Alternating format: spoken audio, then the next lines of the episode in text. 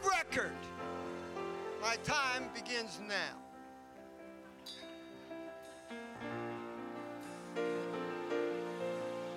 Thank you, Lord. Genesis chapter 2.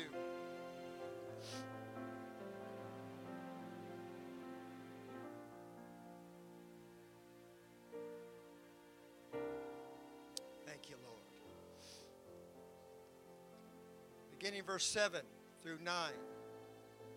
And the Lord God formed of the dust of the ground, formed man of the dust of the ground, and breathed into his nostrils the breath of life, and man became a living soul. And the Lord God planted a garden eastward in Eden, and there he put the man whom he had formed. Out of the ground made the Lord God to grow every tree that is pleasant to the sight and good for food, the tree of life also in the midst of the garden, and the tree of knowledge of good and evil. Jumping down to verse 15, and the Lord God took the man and put him into the Garden of Eden to dress it and to keep it. Excuse me, in case you're wondering, God gave purpose to Adam. He just didn't say, go lay out in the sun every day. And the Lord God commanded the man, oh, there's commandments in the garden? Yeah.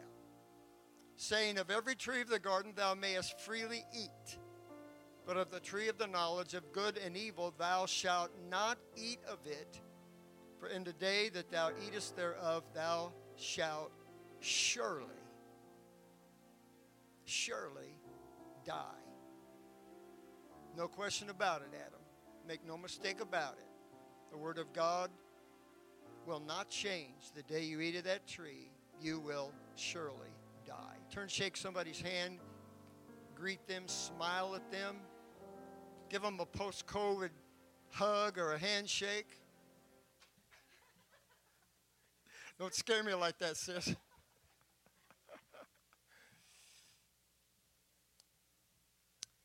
When we were pastoring, there were ladies that would come up to me and try to hug me, and I know they meant well, but I'm just not comfortable with hugging anybody other than my wife, at least a woman, that is.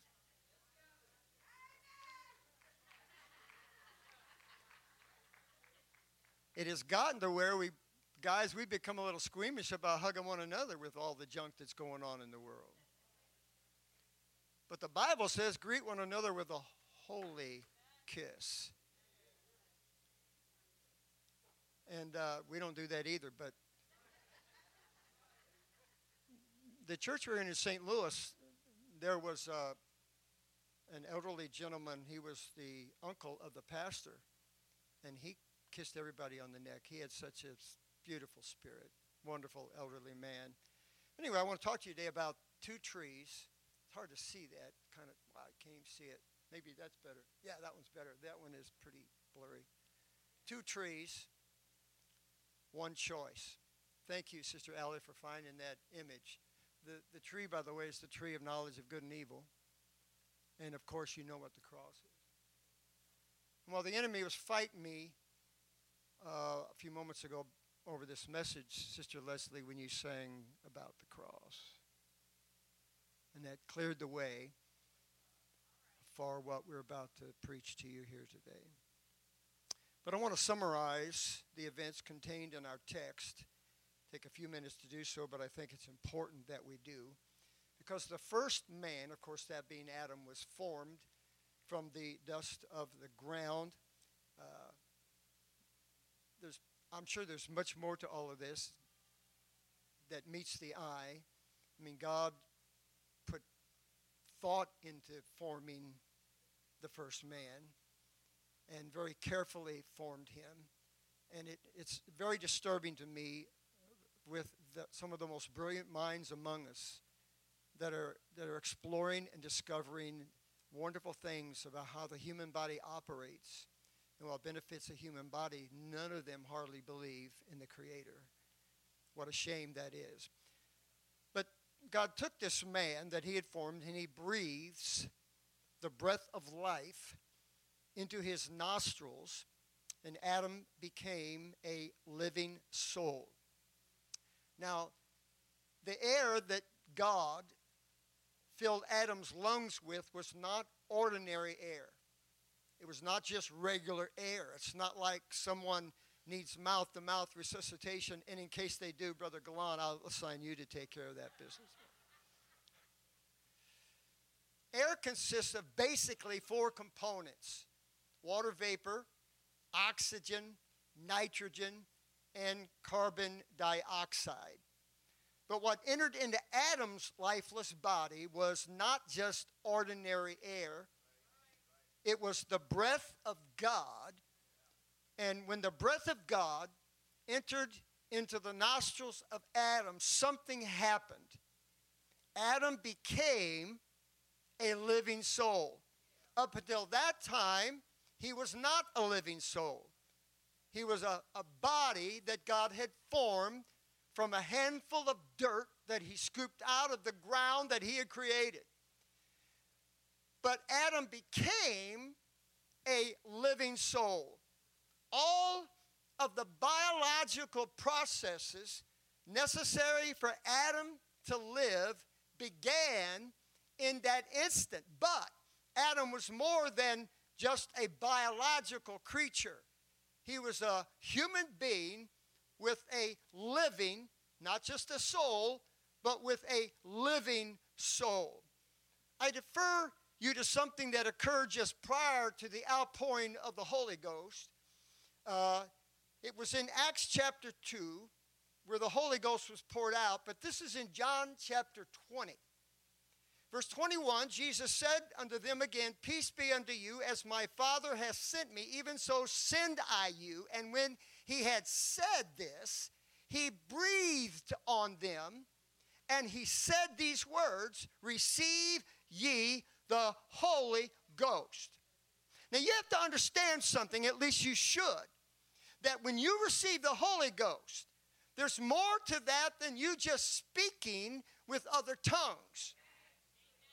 You need to understand what actually occurs in your life when you receive the baptism of the Holy Ghost. When you receive the Holy Ghost, the very breath of God is breathed into you. And as with Adam, there is a spontaneous transmission of divine life and of divine power. God did not give us the Holy Ghost for us to just speak in tongues a little bit and be satisfied with that. He gave us the Holy Ghost for the same reason. He breathed into the nostrils of Adam so that we would take dominion, territorial dominion in the earth.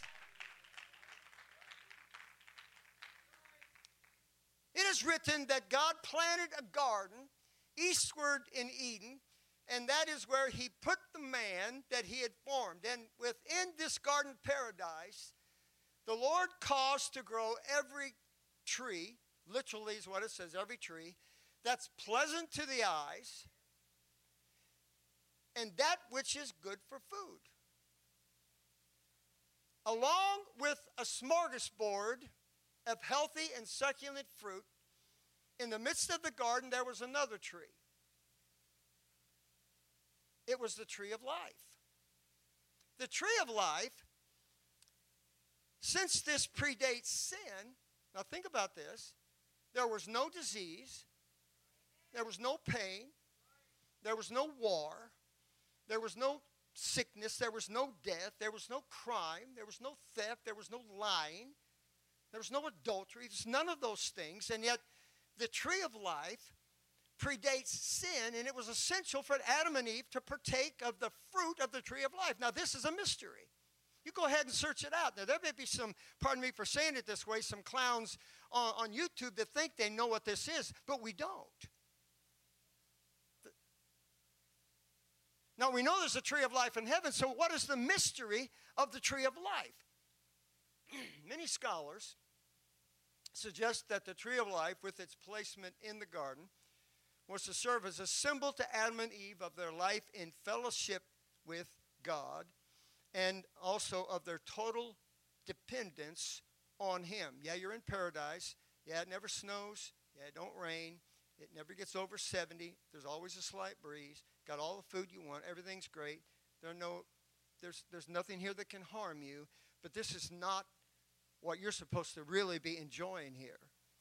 You're supposed to be enjoying fellowship with God. And so Adam and Eve were, uh, as mentioned, more than biological creatures, they were spiritual beings. You are a spiritual being. I'm a, I promise you this. I can't make a lot of promises, but I promise you this. One day you're going to leave that body and you're going to find out you're a spiritual being. And if you leave that body without the blood of Jesus Christ applied to your life, you will woe is me for all time, forever. You may not be interested right now. You will be interested then. If, if anybody dies without God, if they could go back just 60 seconds, just send me back for a minute, Jesus. At least I got to be near water so I can get baptized in Jesus' name. and so for Adam and Eve, um, they would have daily encounters with God. We talk a lot about that, don't we, Brother Locke? Daily encounters in the secret place of the Most High. Because the Lord would come down daily, meet with them.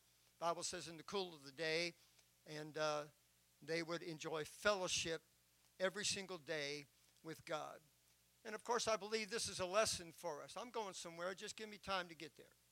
It's a lesson that we can learn, I think we need to learn, that we will only discover our deepest fulfillment and purpose in life through daily fellowship and communion with God. I'm sorry to disappoint you, Disney World didn't bring that. Universal doesn't bring that. The best cruise you've ever been on does not bring that. There's nothing like fellowship and communion with God. So, since the tree of life appears to have been essential, at least in respect to the perpetuation of the life that God gave them, uh, Adam and Eve did not partake of that tree by choice. They had to partake of that tree. And the reason I mention that is because we're going to talk about choice today.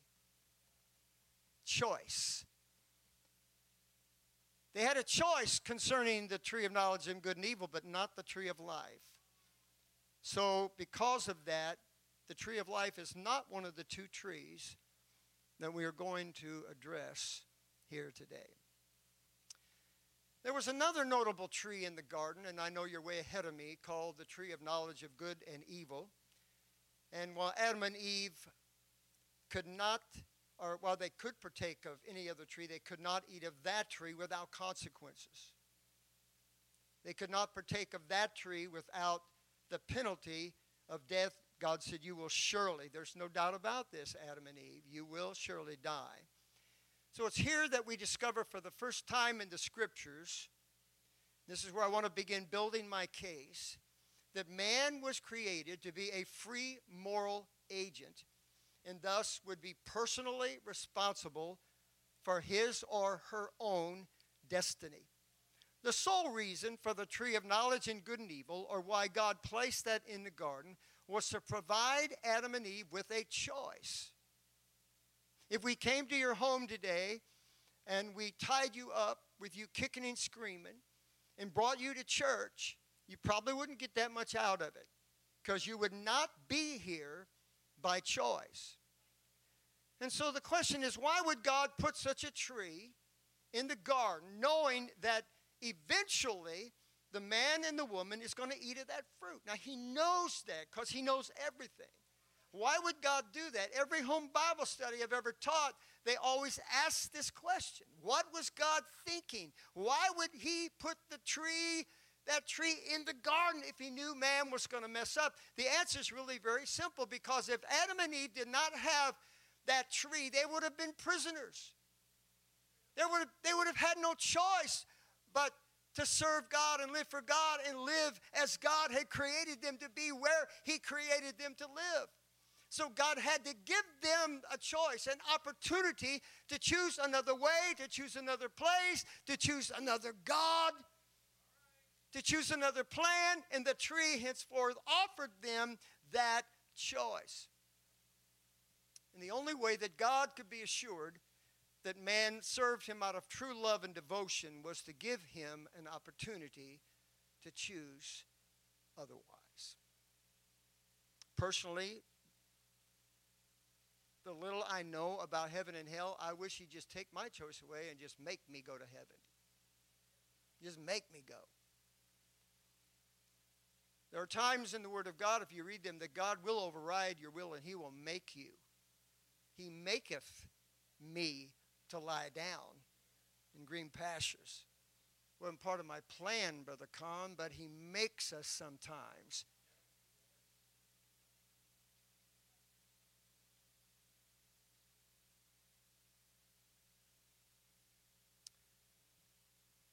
The same question could be posed as to why God would allow the serpent access to the pride and joy of his creation.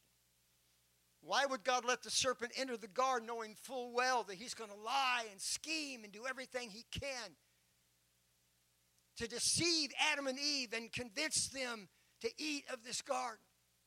First of all, I want you to understand though we live in a corrupt world and there are devils and demons and false gods and idolatry and false doctrine everywhere, God is not afraid of competition. If you can't live for God in the midst of a competitive environment, then He don't want you anyway. You say, but Adam and Eve failed the test. Yes, they did. And their failure was not only personal, it plunged the entire human race, which, by the way, includes you and I, into thousands of years of war, disease, and pestilence, and corruption, and horrible things that man would perpetrate upon one another. Romans 5:12 Wherefore as one man by one man sin entered into the world and death by sin so death passed upon all men for that all have sinned. Now you may decide and determine and choose what degree of sin that you're going to commit. You can fall in the gutter and you can you can live in the gutter morally and depravity if you want to. You can choose to be a, a, a, a diplomatic sinner. White tie and, and sport coat kind of a sinner. I'm not going to walk into a business with a gun and rob a convenience store, but I will cheat on my taxes and, and I, will, I will cheat other men out of their money and I will, I will be a thief in other ways. I may not be a drunk on alcohol, but I'm drunk on greed and money and possessions and, and pursuit of stuff. So while we didn't choose to be sinners, we choose how far we're going to carry that. Verse 19, for us by one man's disobedience many were made sinners, so by the obedience of one shall many be made righteous. Adam and Eve had to fail so that many would be able to make a better choice than they did. And so while Adam and Eve, along with millions of others, have made wrong choices in life, in relationships, in business, in all kinds of avenues and venues, thankfully there are those that have made the right choice. The choice to serve God, to live for God and to worship God in spirit and in truth. And so the Garden of Eden, folks, in case you're wondering, was not a mistake. It was all part of God's perfect plan. Praise God. When we look at the Garden of Eden, there was only one tree. I'm going to get down to brass tacks now. One tree, um, only one tree when you think about this. It's all kind of trees, but there was only tree that Adam and Eve were commanded not to partake of. Now, if we broaden our peripheral view of everything, then what we realize is that out of the whole world, I, don't know how many million square miles of land mass there is on the earth. But out of the whole world at that time, there was only one tree that would bring sin and rebellion and disobedience into your life. If there were people on the other side of the world, they would have to travel thousands of miles to get over to the Middle East, wherever the Garden of Eden was planted, to this one tree that would, well, would break their communion with God one single tree. And just the fruit of that one single tree, one tree, there was one tree out of the whole world that would bring sin upon the human race. The Hebrew mitzvah contains 613 laws. And so they provide at least 613 ways to sin. 613 ways to commit iniquity, to sin against God. Not that hard, given me 613 ways, I'm sure I can figure out how to violate the Word of God and the holiness of God. Yet in the Garden of Eden, there was only one thing they could do. One thing they could do. Nothing else you can do will bring sin. But if you eat of that tree, it will break your communion with God and it will perpetuate a curse upon the entire human race. I'd like to tell you when we walk out of here today that there's just one thing you can do that will cause you to sin and lose out with God, but I, I can't tell you that. There are thousands of things, thousands of opportunities.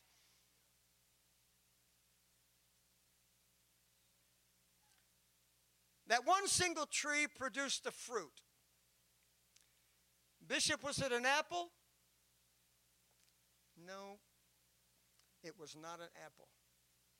So, how do you know that? Well, because the fruit of that tree produced a poison that was so deadly that it would enter into the DNA of humanity, into the entire soul of the human race, and would poison not just Adam and Eve, but every one of their offspring until the end of time.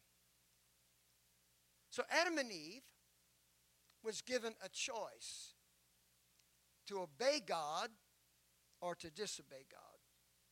Perhaps this is where Shakespeare came upon his famous line that we all are very familiar with to eat or not to eat.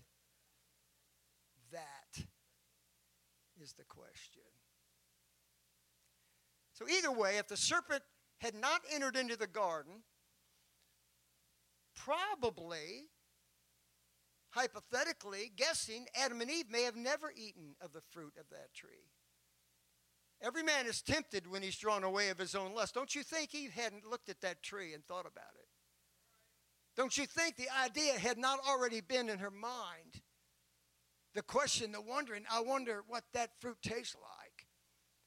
But perhaps if it was not for the serpent, she would have never given in to uh, even those random thoughts that she had in her mind. But he did, and they did, and the rest is history. So the price that God was willing to pay to have people live on this planet that would love and serve him out of true devotion, even though given other choices, he was willing to pay that price. After the first man and woman foolishly chose to eat of that tree, they were immediately expelled from paradise. Now, I'm going to tell you right now, there's resistance in this room.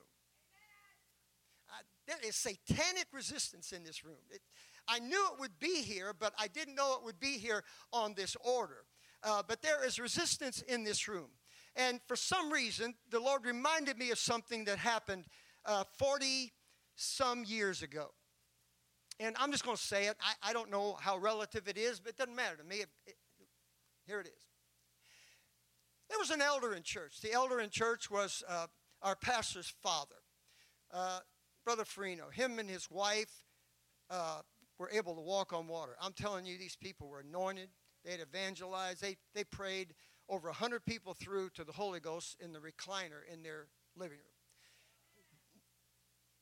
Elder Farino had a photographic memory. He, he, would just, he would go up to the pulpit with a little toolbox, set it up there, oh, and he would just pick something out and just start quoting scripture and preaching on it because he could remember everything. And so there was a time when there was another man who spoke something against the elder. spoke against the elder. And uh, I don't know who knew it, but we knew it. And so there was a, a, a service shortly after that where Elder Farino gave a message in tongues. And then he interpreted the tongues, and his interpretation was judgment on the man that had spoken a word against him. Now, it wasn't another person, it wasn't an evangelist, it wasn't the pastor, it wasn't another member, it was the very man to whom the, uh, the, the thing was spoken. Spoke. Guess what that man did after that tongue interpretation? He ran to the elder fell upon him, weeping, Please forgive me, pray for me. Now, a lot of people would have said, Yeah, well, that's just you. That's your flesh speaking to me. You better listen to me right now. The Holy Ghost wants to speak to his people. But we're not listening to what the Holy Ghost is saying because we already got our mind made up. But my Bible says, Touch not my anointed and do my prophets no harm.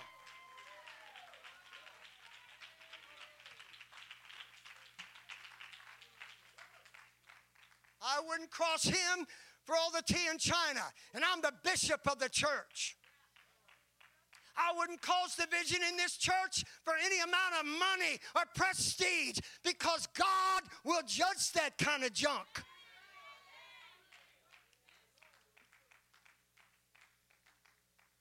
You have to understand something. The enemy wants to destroy our witness and our testimony. So I fought the devil last week and I'll fight him here, but I guarantee you God's going to get the victory.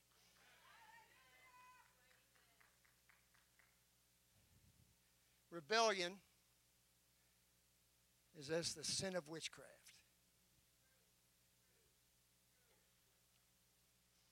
Brother Boyd, let me back up. When I was passionate, I already contemplated this if the district superintendent called me and said there's accusations, I'd say, set me down and we'll work it out. Let's work through it. I wouldn't blast him. I wouldn't argue with him. I wouldn't just, okay, okay, superintendent, because stuff was happening a number of years ago. Well, if something happens, just submit and let God sort it out. But if you rebel, I don't care how right your right is. I don't care how right your cause is. If you rebel, God will hold you in judgment because of it.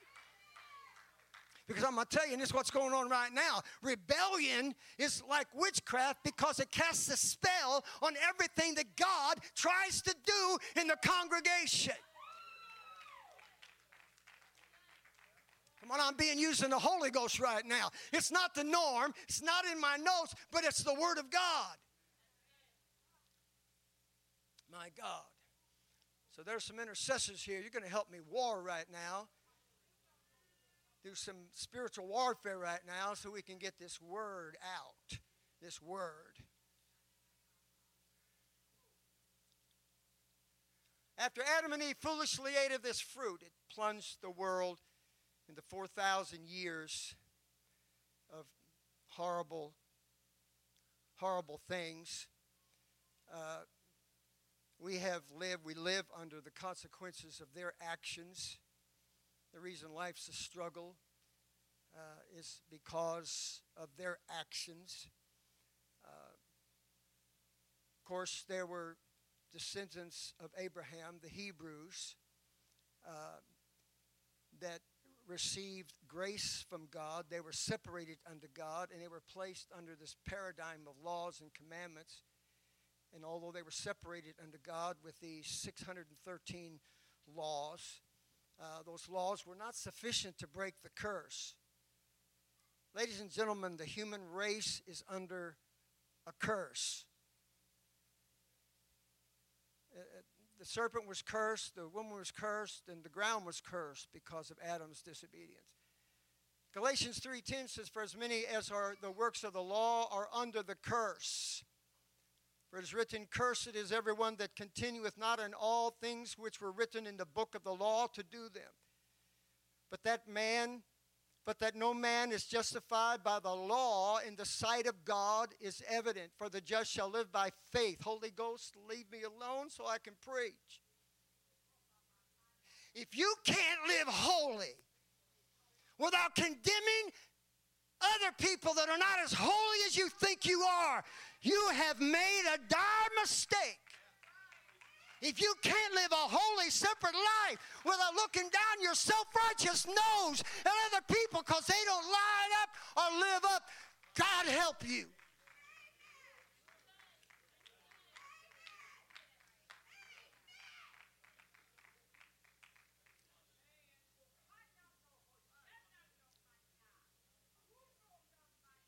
There's too much of that junk in the apostolic community.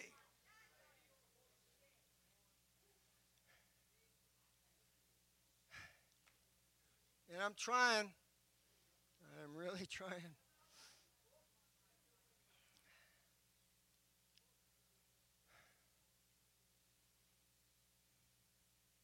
Speaking about the law, I'm only going to read verse 4 of Hebrews 9. You're working the projector the sake of continuity and context and time, it says, For it's not possible that the blood of bulls and goats should take away sins. And so, in case you haven't figured it out yet, religion is not the answer. Never has been, it never will be. So, the reason that you and others are perhaps struggling with, uh, let's say, alcohol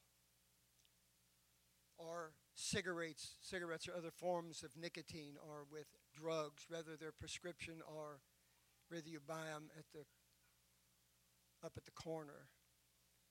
Whether you're struggling, struggling with pornography or moral issues, it's not because, not because you're a worthless human being. You've been created by God for divine purpose and destiny. But you, if you have some of these problems and sins in your life, it's because of the curse. Once the curse is broken in your life, I'm saying in your life, you won't have those addictions anymore.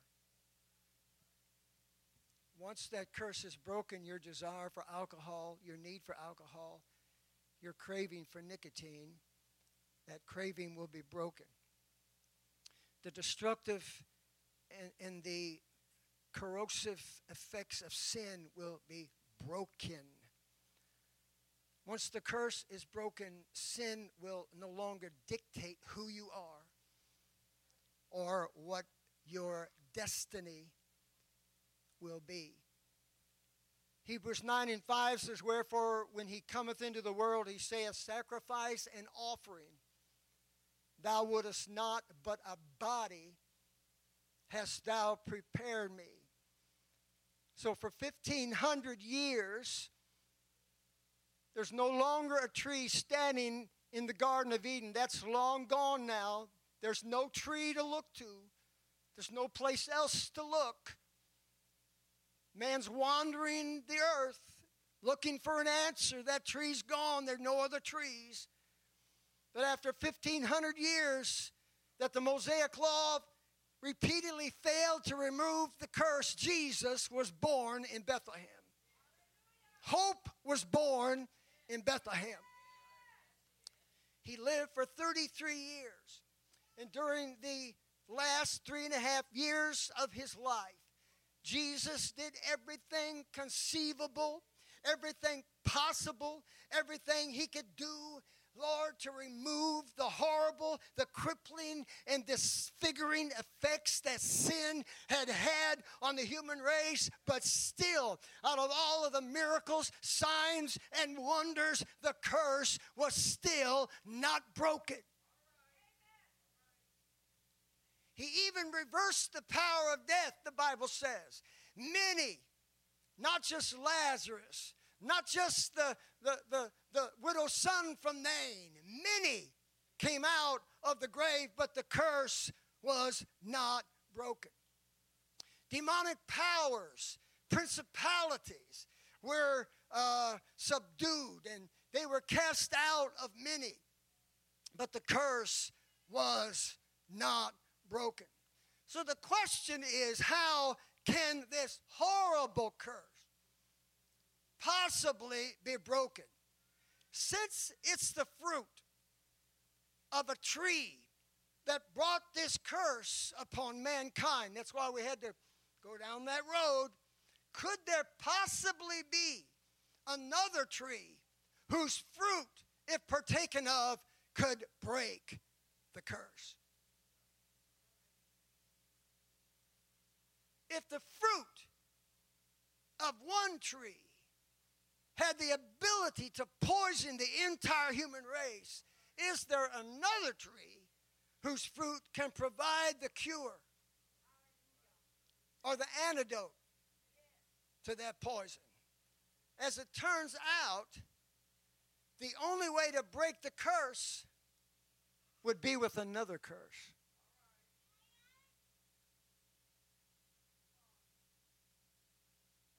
Look, when God curses something,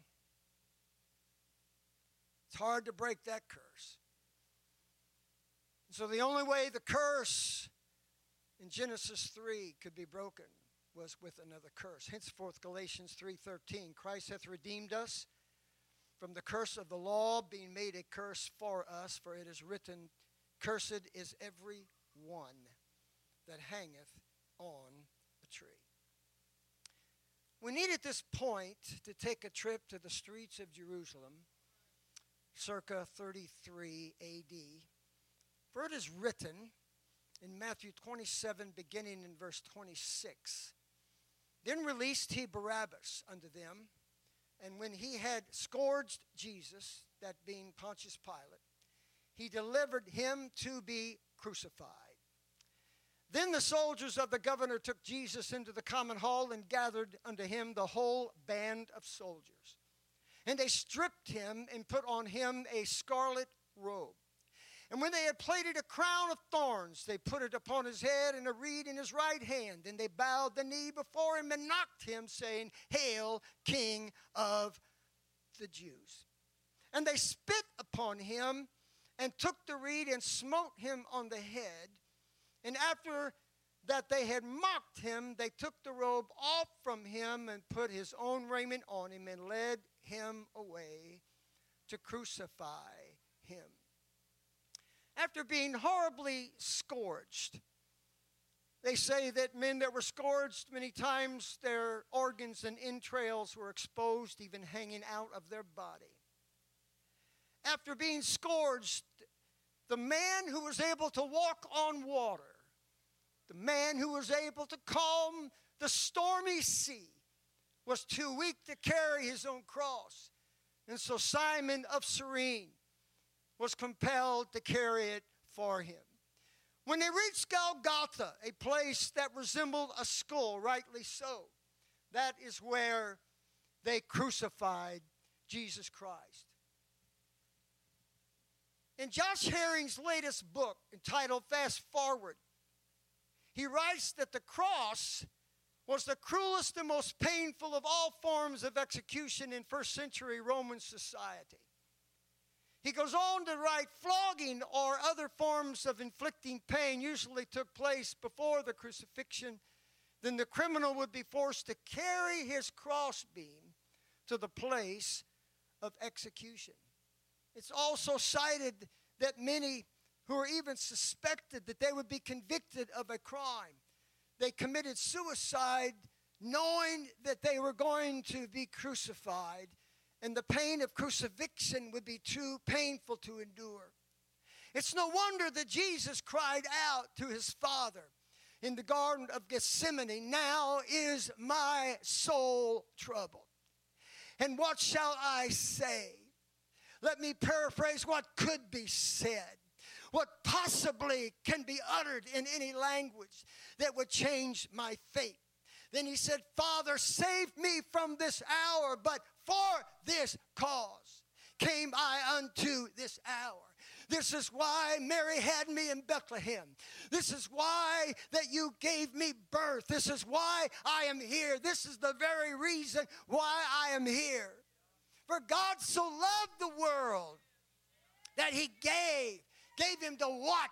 Gave him to this, gave him to the scourger, gave him to the crucifier, gave him to the hatred and the anger of the very men that he had created and given life to. I suppose that it's fitting that Jesus would be crucified between two thieves. One hung on his left and one hung on his right. These two men had lived a life of crime and debauchery. They had feasted off of others their whole lives until they were finally caught. And this represents the dichotomy that exists within the human race to this day. In his bitterness, the one thief railed upon Jesus Christ saying if thou be the christ it was with bitterness he didn't he didn't ask a viable question he he said it in, in and spewed it in bitterness if thou be the christ save thyself and us but the other thief spoke up understand he is in the agony of agonies his body is swelling from tissues from the inside out and in all of his pain, in all of his suffering, he spoke up in defense of Christ with true regret for the life that he had lived. And he said unto Jesus, Lord, remember me. Probably with broken lips and broken speech. Lord, remember me when thou comest into thy kingdom. Jesus mercifully said, Verily, I say unto thee today. Wow, what a promise. Not tomorrow, not next week. They, some people uh, would hang on a cross for days before they finally died. But Jesus said, Don't worry about it, son. Today, thou wilt be with me in paradise, far away from where you are right now. Luke 23, it was written, uh, it was about the sixth hour. There was darkness over all the earth until the ninth hour. That's three hours from noon until three o'clock in the afternoon when the sun was normally its brightest. And the sun was darkened, and the veil of the temple was rent in the midst. There was something right then so powerful and profound happening in the spirit world.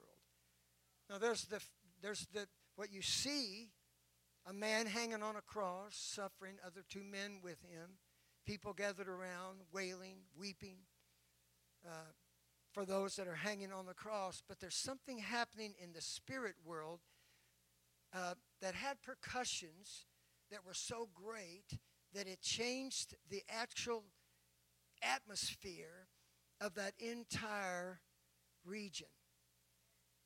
Something was happening in the spirit world. Man saw the physical manifestation, but there was something happened that man could not see, but it was having repercussions. It was, it was like vibration spreading out. And it was seen by everyone, of course, that was present. So, whenever the natural world is altered by that which occurs in the spirit world, all of humanity should be on alert because the world is about to change forever.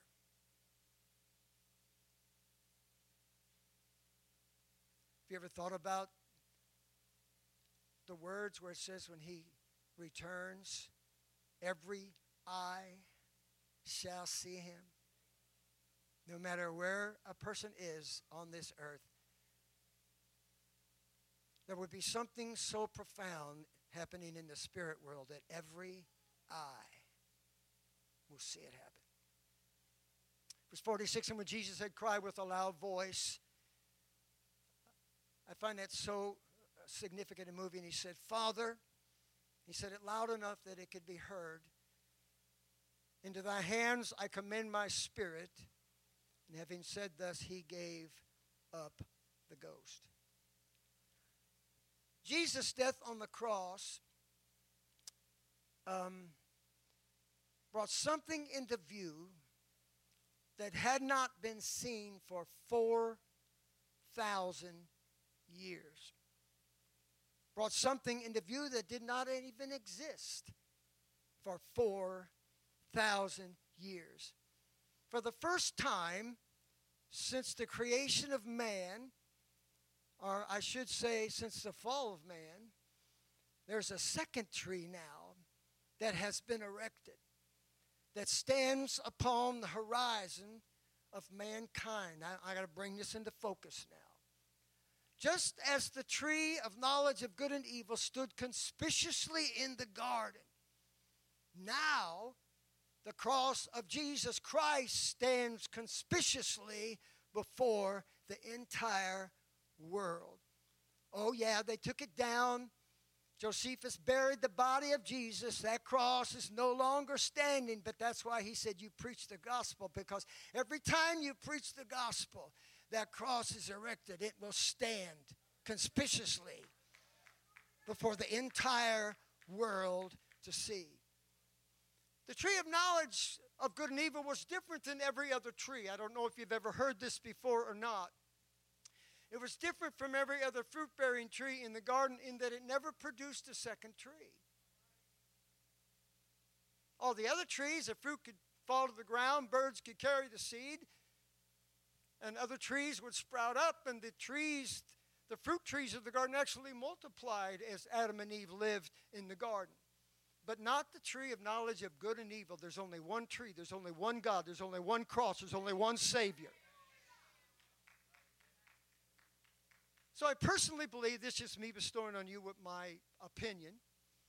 Uh, my opinion is that this tree, the tree of knowledge of good and evil, was specifically divinely created by God. There was no other tree like it, nor has there ever been since.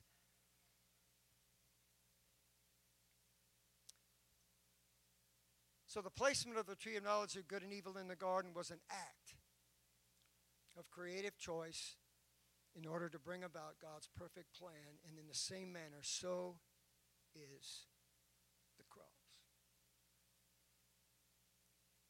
The cross was erected by divine decree. Don't give yourself so much credit, Pontius Pilate.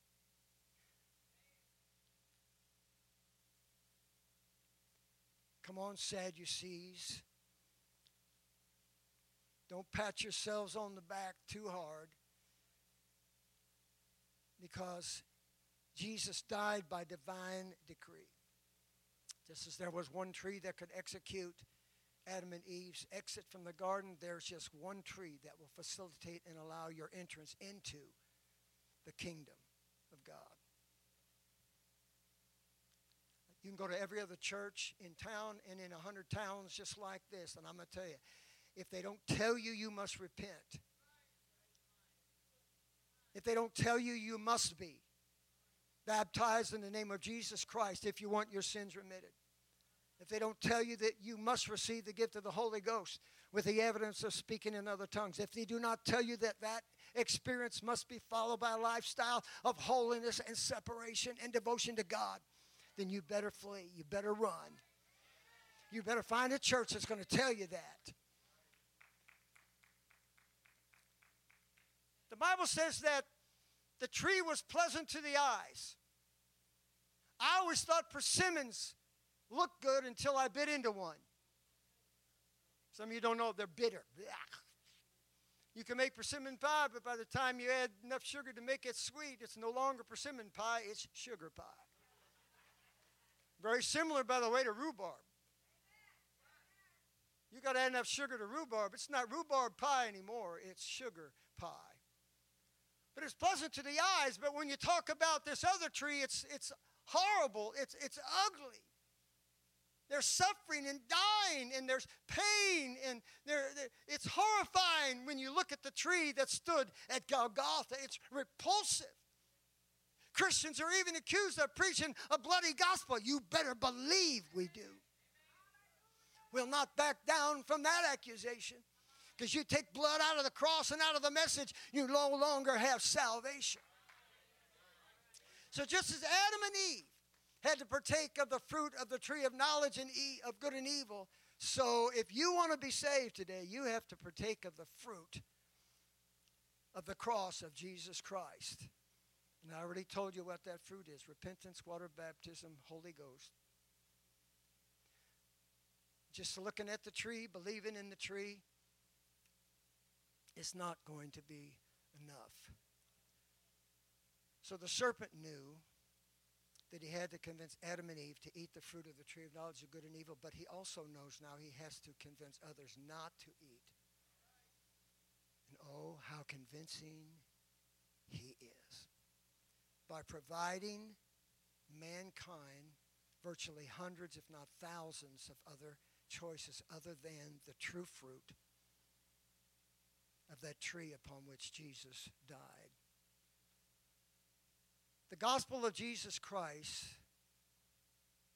the message of the death, burial, and resurrection of Jesus Christ, being more specific, does not only point to the cross, but it tells one how to partake of the fruit of that cross.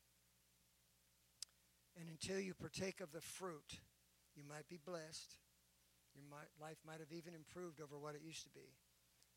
But to get your name in the Lamb's Book of Life, you have to partake of the fruit of that tree. Worship team, would you join me on the platform? There's one last thing that you need to know before we open this altar. It's commonly known and accepted um, that the blood of sacrificial animals was not sufficient to remove a person's sin and that true and complete remission of sins requires the blood of Jesus Christ. And so, our deep and heartfelt and uh, our gratitude to God, our reverence to God, based on His willingness to go to the cross and shed that blood. We need that blood if we're going to have remission of sins and be saved. Our gratitude and our thanksgiving is what gives birth and way to our praise and our worship and our rejoicing. But there's more to the story than that, and I think some of us are unaware of the full price that Jesus paid on your behalf. Romans chapter 5, 7 through 9 For scarcely for a righteous man will one die, yet peradventure for a good man some would even dare to. But God commendeth his love toward us in that while we were yet sinners, Christ died for us. And we've reckoned with that. That was 2,000 years ago. Uh, and he did that long before we were ever born and had an opportunity to live. And we've, we have reconciled that in our minds. Much more then, being now justified by his blood, we shall be saved from wrath through him, not by works of righteousness, which we have done, lest we should boast.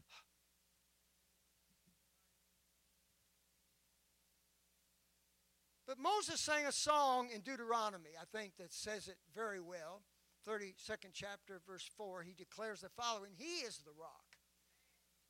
His work is perfect, for all his ways are judgment, Hold on to that now. All his ways are judgment. A God of truth and without iniquity, just and right is he. Now, that is one of the things where I derive a fear of God. He doesn't miss anything. He is a God that is just and he's a God of judgment. And so I pray often, God, don't let me miss something along the way. Deal bountifully with me. In Abraham's pleading with God over the destruction of Sodom and Gomorrah, he said unto God something that is very powerful. He, he said it in the form of a question Shall not the judge of all the earth do right? That's pretty bold.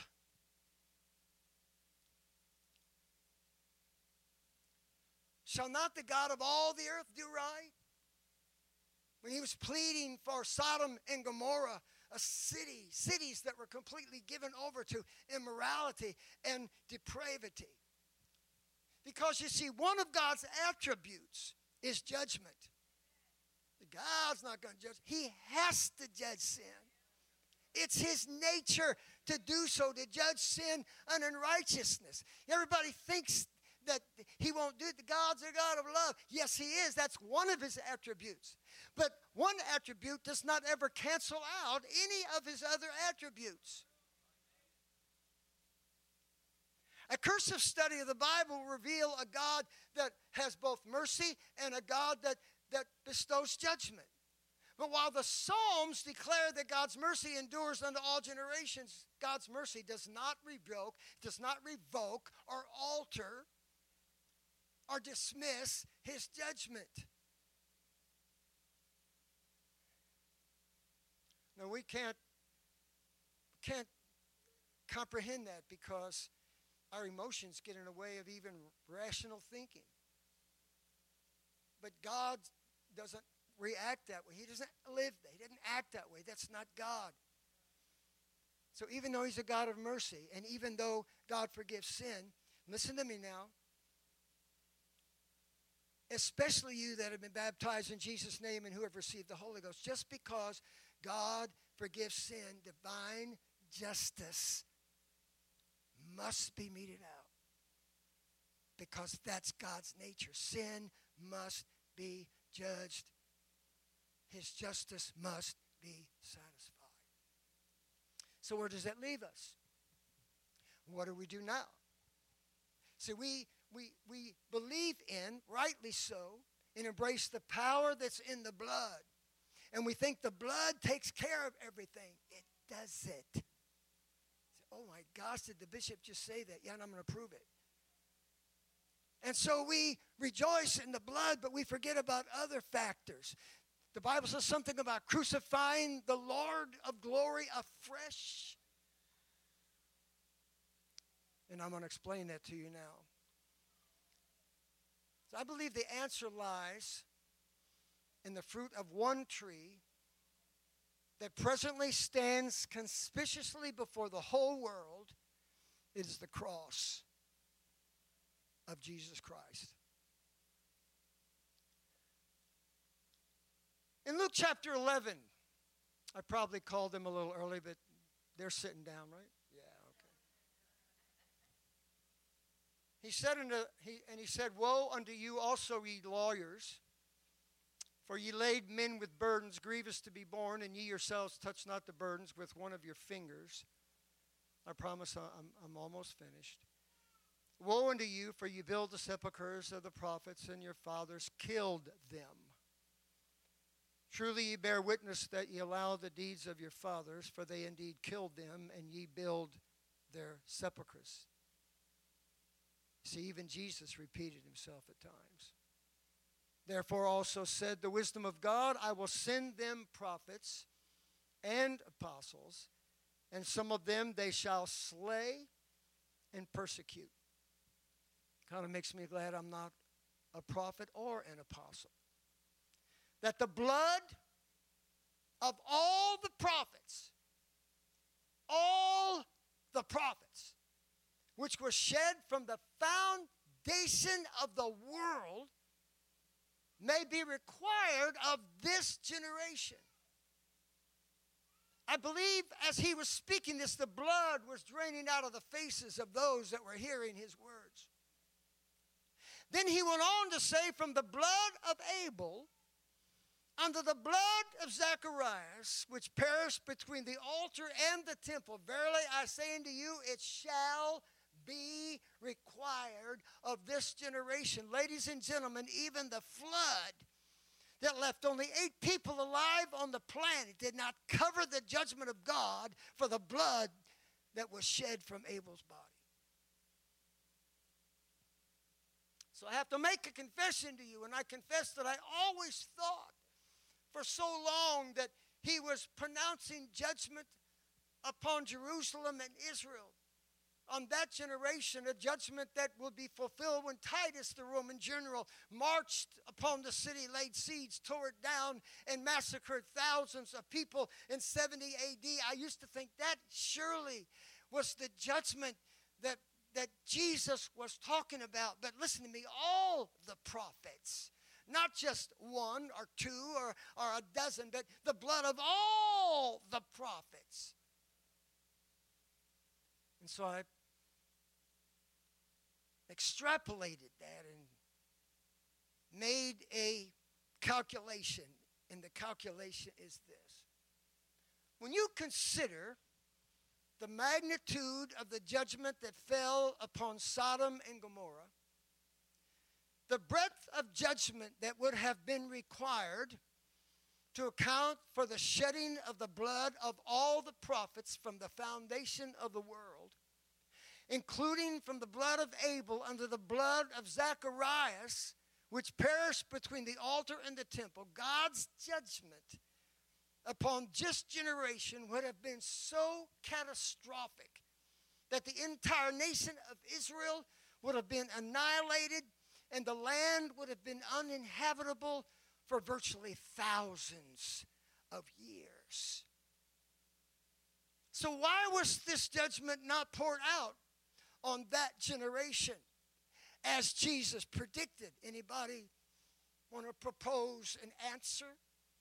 Jesus said it was going to happen, then why didn't it happen? The fact of the matter is, it did happen.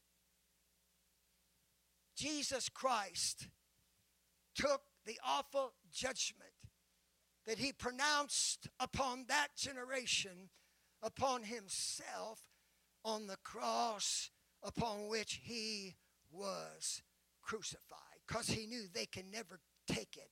They'll never survive it. They'll never endure it. They'll never be able after that. They will not be alive. The land will perish. The people will perish. So he took that judgment upon himself. I believe that Isaiah, you can stand with me, said it perhaps best when he said he was oppressed and he was afflicted because, not because of Caiaphas or Pilate, but because the Lord hath laid on him the iniquity of us all. Did he shed righteous blood for which we desperately need for the remission of sin and to cover? Yes, oh yes, oh yes. There is power, wonder working power in the blood. But furthermore, what does this have then to do with us? All of the sins that you committed in your life prior to your initial repentance, water baptism. I was 24 years old. Trust me, there was a lot put under the blood back then and many things since then. All of the sins that we have placed under the saving and precious blood of Jesus Christ through our repentance and our obedience of the gospel of Jesus Christ. Thank God those sins can never be used against us in judgment. But do you know why? Do you understand why that that is true? It is true because the judgment from God upon that sin was placed upon Jesus Christ when he hung on the cross. He's the Lamb of God. He was slain from the very foundation of the world. It was God's intent. His blood washes us white as snow, and he suffered, but he didn't just, he could have shed his blood. If, if the blood's the issue, come on, listen to me. If the blood's the issue, if all we need is blood for cleansing, we don't need a cross for that. We don't need crucifixion just to get the blood out of the veins of Jesus Christ, but there was more to the cross than just shedding of his blood. Fortunately, so many people are nonchalant about this. But stripes, no, let me back up. These stripes that were laid upon his back Those stripes were laid on him so that they would not have to be laid on you. All sin has to be judged by God. The pain that he endured, unspeakable suffering, it should have been my pain. But for the gospel of Jesus Christ, it should have been my suffering, but all of that that was a result of my sin and my rebellion and my drug use and, and my profanity and my ungodliness was placed upon my Savior. So I'm not just going to walk around and say, well, thank God for a little blood and that's all there is. No, thank God for the blood. But not only when He gave that blood, He gave His body to take my punishment and my judgment. His humiliation should have been mine. The nails that were driven into his hands were meant for me. But because of his mercy, I will never know what that felt like. The scars from the horrible ordeal that he endured, I think this is so important, remains in his body. Even after the resurrection, he carried the scars. Jesus said to Thomas, Reach hither thy finger. Behold my hands. Reach hither thy hand and thrust it into my side. I'm pretty sure, to the point of being very confident, that when we get to heaven, whatever physical and emotional scars that we may carry to death will no longer be visible, they'll no longer be seen. But when you see him, you will see hands that bear the scars of the nails. When you see him, you will see the place where the thorns of his crown was embedded deep within his skull. When he reigns for a thousand years in Jerusalem, Oh, he will be a king that will reign for a thousand years. He will carry the scars that he received, taking your judgment, taking your punishment, taking your pain, taking your humiliation. Those scars will remain in the body of our Lord throughout the millennial reign. We often defer to Joshua's plea to Israel. Sometimes we preach entire messages on it. Choose you this day whom you will serve. Let me remind you that there's really only one viable choice. Now, that tree, that cross that stands before the whole world, there's only one way out of sin and one way into the kingdom. It's that cross. But as we pose this question and as you contemplate the answer in this altar, there's only one choice that makes any sense for you, and it's the cross of Jesus Christ. It's that cross. I want you to close your eyes. I want you to with eyes closed, I want you to visualize the cross. Not an empty cross. We don't put pictures of crucifixes and that kind of stuff in our church. But I want you to visualize it right now. Whatever that Lord and Savior is enduring, He is enduring it so that you don't have to. Whatever anger, wrath, punishment, from God that must be placed upon all sin because no sin escapes that.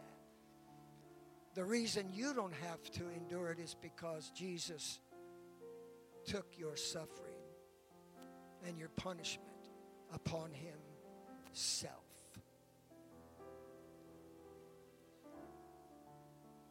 I wish that you would approach this altar with a fresh revelation of what it was required to save you from a lifestyle of sin and an eternity in hell.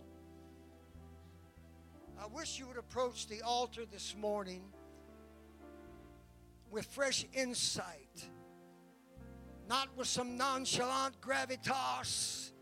Thank you for a little blood you shed on my behalf, but God, thank you for the pain I will never feel. Thank you for the suffering I will never endure. Thank you for the stripes that will never be placed upon my back.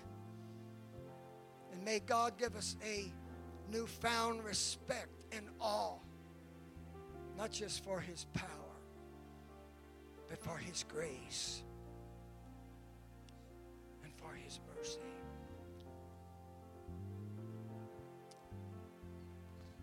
May the Lord draw you to Him right now. May the Lord draw you to Him right now.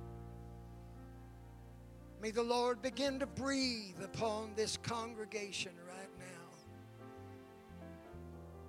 May the Lord break through vindictiveness and bitterness right now.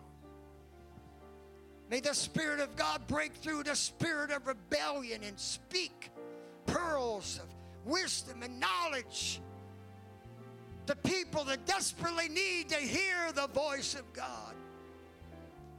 May the trail that we leave on the way to the altar be a trail of tears, not just traditional, customary, go to the altar and pray for five minutes, but may we humbly prostrate ourselves before our God, before our Redeemer. For what else can we possibly do to honor him right now? My God. My God. My God. My God. My God. My God. I know God can break through to you. I know the Spirit of God can break that spell that the devil has you under. I know that the presence of God and conviction can break that spirit and reach you in your darkness and reach you in that obstinate spirit that you possess.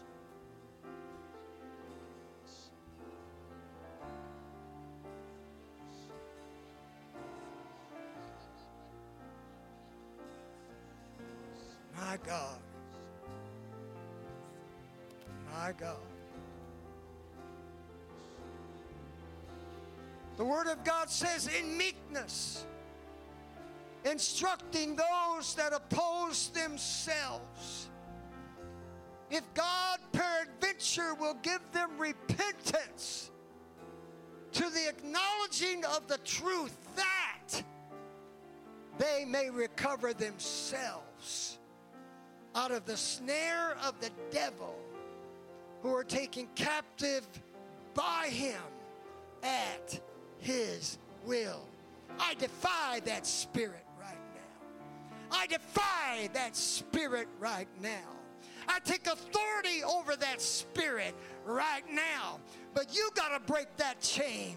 You have to break that dominion. You have to break that power. You have to break from that spell that has bound your thinking and has bound your spirit and is the poison that's entered into your soul that's brought pride into your spirit. You are the only one that can break that.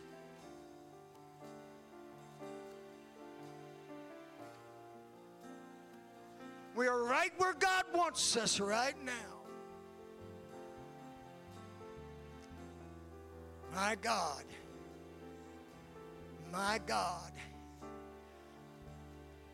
The Holy Ghost just spoke to me and said that there's some in this room that needs to go to somebody next week. And you need to humble yourself before them. You need to get down and wash their feet and ask them to forgive you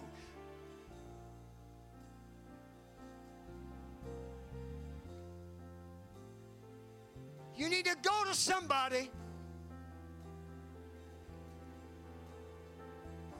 No superficial, forgive me. I was out of line. No, no, no, no, no. We need to fix some things. And sometimes the only way to fix them is on our knees, on our face, humbling ourselves before one another.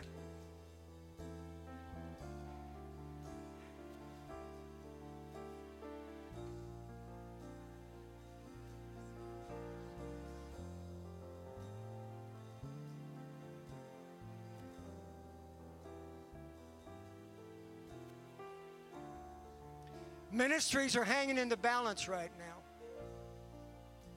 Ministries are hanging in the balance. Souls are hanging in the balance. All because we have played down what Jesus really did for us on the cross. I think he's taken enough of my punishment. I don't want to make him endure any more for me. He suffered enough.